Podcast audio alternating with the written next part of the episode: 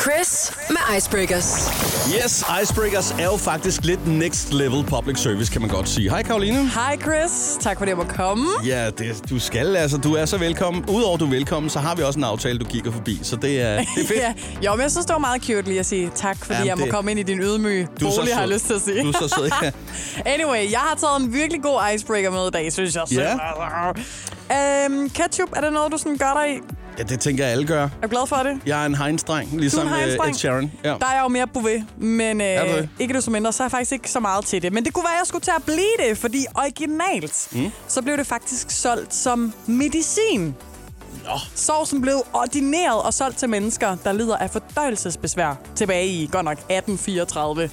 Så jeg ved ikke, hvad der er sket siden da. Om Hva- de har lavet lidt research på det, eller... Ah, var, var det ikke også dengang, man sagde muk? Det er ligesom penicillin. Det er også sundt for sjælen og kroppen og alt sådan noget. Bare spis noget muk. Føj for den lede. Det kan jeg huske, jeg hørte noget om en gang.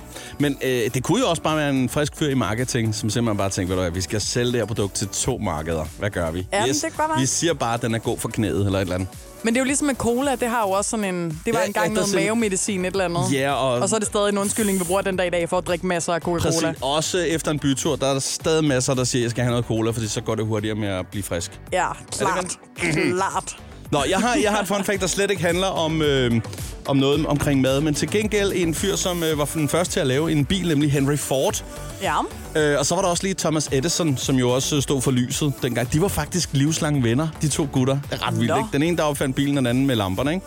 Øh, og ved du hvad, der er sådan, er sådan en lille smule bizart, det er, at da Thomas Edison, hans, øh, han- han, øh, han døde, så fik øh, Henry Ford, hans søn, til at ved hans dødsleje tage et reagensglas og sørge for, at han fik den sidste udånding fra ham, og så sætte prop på. Nej, Jo! Det er fandme underligt. det er fandme klamt. Det er Eller altså- det er sådan det- lidt weird. Det er lidt bizart, hva'? Det er freak. Det er freaky. Hvis nu du døde i morgen, og du skulle give din allerbedste ven et eller andet minde, hvad ville du så ligesom overlevere? Ja, jeg, jeg tror, tror virkelig ikke, jeg kan finde på noget. Død hud fra hælen, eller... Du får et par noget- strømper. Ja, okay. okay. Få min aflagte strømper. Det synes jeg... Det er stadig klamt, men, men det er fair. I det mindste ikke sådan... Øh, udånding. Det kunne være nyvasket jo. Ja, det... Jeg tror, vi lukker den her. Hej jeg på fornemmelsen. tak, tak for Snak af. icebreakers. Okay, beklager. Undskyld.